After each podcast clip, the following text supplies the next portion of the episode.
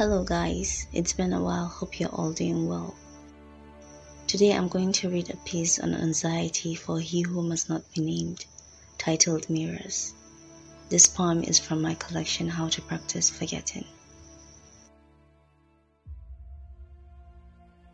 My anxiety is a vengeful lover.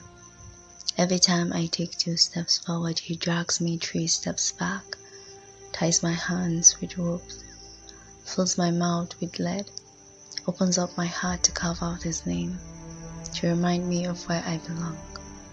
My anxiety is a control freak.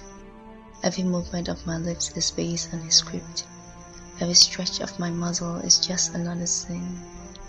My mind becomes a shattered glass, never whole, but not sharp enough to scratch his face, make him bleed, make him pay for all the things he makes me do.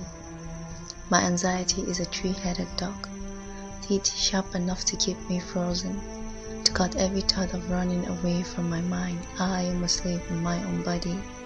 How do I run away when all I see are mirrors, images of me falling, breaking into pieces, images of me bursting from all the words he forced back into my throat, images of me tripping, falling in front of the whole world, images of the whole world pointing laughing at my helplessness.